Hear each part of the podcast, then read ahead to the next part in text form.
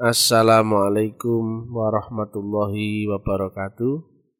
Om Swastiastu, Namo Buddhaya, Salam, Salam Kebajikan, Salam Rahayu, Salam Taklim Makrifat. Kajian ilmiah Metafisika Tasawuf Islam, edisi yang ke-26, judulnya adalah Iblis adalah Subjektivitas. Sebagaimana kita tahu, bahwa ada dua kutub prinsip yaitu antara subjektif dan objektif. Subjektif ini kita dipengaruhi dengan kepentingan, harapan, orientasi dan sebagainya. Yang ini bisa dikontrol oleh nafsu dan diolah oleh pikiran serta akal. Sedangkan objektif sendiri itu ordinat zero yang tidak lagi terpengaruh kanan, kiri, depan, belakang, atas ataupun bawah. Tetapi untuk menuju kondisi subjektif ini sangat sulit karena manusia pasti punya selera, punya interpretasi, punya subjektivitas, punya kepentingan. Yang ini akan bertolak belakang dengan alamat Allah yang maha objektif. Dalam hal ini, Allah adalah sumber kausalitas dari segala sifat objektif atau kausalitas tertinggi dari objektivitas. Nah, iblis dalam hal ini pernah ada di kutub yang sangat positif dan juga ada di kutub yang sangat negatif. Sedangkan hadirnya konstanta mutlak Allah adalah saat dirimu nol. Maka positif negatif pun sebetulnya iblis juga. Praktek meditasi kita mesti menghilangkan yang positif ataupun negatif agar bisa masuk alam mutlak yang alam mutlak itu tidak ada lagi positif atau negatif. Min X dimutlakan sama dengan plus X dimutlakan sama dengan X dimutlakan sama dengan X. Di situ ketika apa pun yang masuk alam mutlak tidak ada lagi positif dan negatif. Sangat sulit manusia itu menghilangkan subjektivitasannya karena manusia itu sifat dasarnya juga subjektif, punya kepentingan, punya selera dan sebagainya. Jadi hadirnya konstanta mutlak X per tak terhingga sama dengan 0.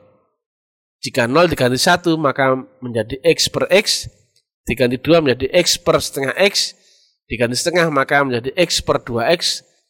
Artinya hadirnya konstanta mutlak harus engkau ini 0. Maka menuju Allah itu intinya adalah menghilangkan seluruh subjektifmu. Jangan sampai di dalam dirimu ada isi, Tadi ya, saya ulang lagi. X per tak terhingga atau konstanta mutlak sama dengan 0. Jika angka 0 diganti 1, maka menjadi X per X. Diganti 2, maka menjadi X per setengah X. Diganti setengah, maka X per 2X. Hadirnya konstanta mutlak hanya saat dirimu 0. Jika tidak 0, maka mutlak itu tidak ada. Atau jika engkau ada, maka Allah tidak ada. Ketika kamu tiada, maka Allah itu ada. La ilaha baru akan ada illallah. Itu enggak sembarangan. Bukan hanya kalimat ucapan. Tapi betul-betul hilangkan seluruh gelombang-gelombang anasir-anasir yang ada di dalam diri manusia. Begitu nol, zero, fana, maka Allah itu hadir. Allah itu ada.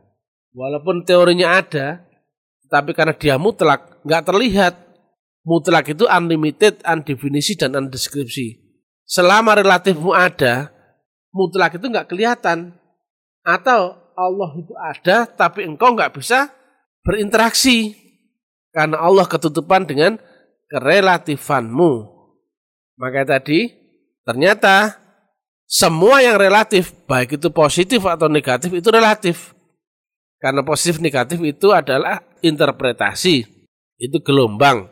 Nah di alam mutlak tadi itu hanya engkau saat nol yang berhampir dengan mutlak, baru mutlak itu ada.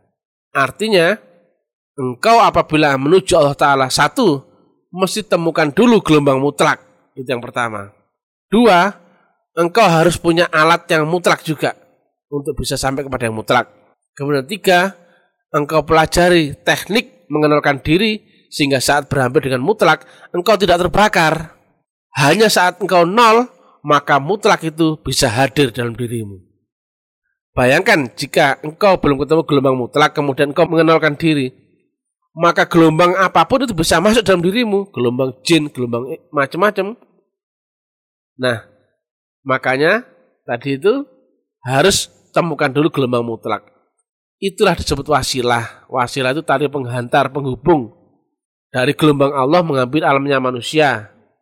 Nah, jadi demikian ya positif negatif itu sebetulnya iblis juga.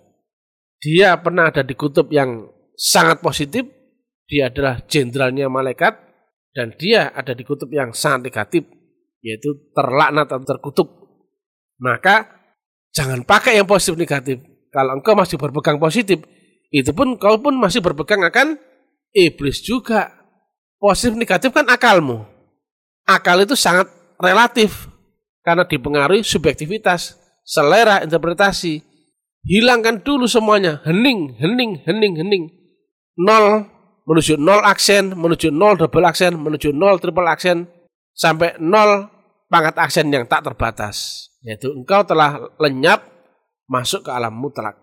Jadi demikian singkat agar kita tidak debat kusir. Padahal selera manusia itu pasti lebih nyaman dengan positif positif positif yang sesuai dengan selera mereka. Kalau aku suka pedas, maka pedas itu lebih enak. Kalau aku suka soto, maka tentu soto itu lebih enak. Padahal itu sudah subjektivitas. Gak boleh main akal sudah. Akal mesti hilang. Interpretasi mesti hilang. Makanya kalau pelaku ilmu tasawuf ada istilah tapa berata atau suluk yang itu masuk ke disiplin tinggi, disiplin khusus, yang itu kita betul-betul fokus menghadap agar bisa adaptasi melenyapkan diri. Dan demikian, jadi sekali lagi, mutlak itu, di alam mutlak itu sudah ada tidak ada lagi positif negatif. Kalau masih ada positif negatif itu berarti masih belum mutlak. Positif negatif itu subjektivitas, itu interpretasi. Hadirnya konstanta mutlak adalah saat dirimu nol maka nolkan semuanya, tidak ada positif dan tidak ada negatif. Hilangkan semua, mesti fana, baru kemudian bakok, baru kemudian bakok bila. Mudah-mudahan manfaat. Salam taklim marifat, salam kebangkitan tasawuf ilmiah.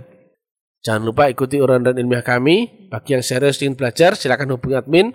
Share uran kami ke mana-mana agar banyak saudara lain kita cerahkan. Ilahi anta maksudi wa Wassalamualaikum warahmatullahi wabarakatuh.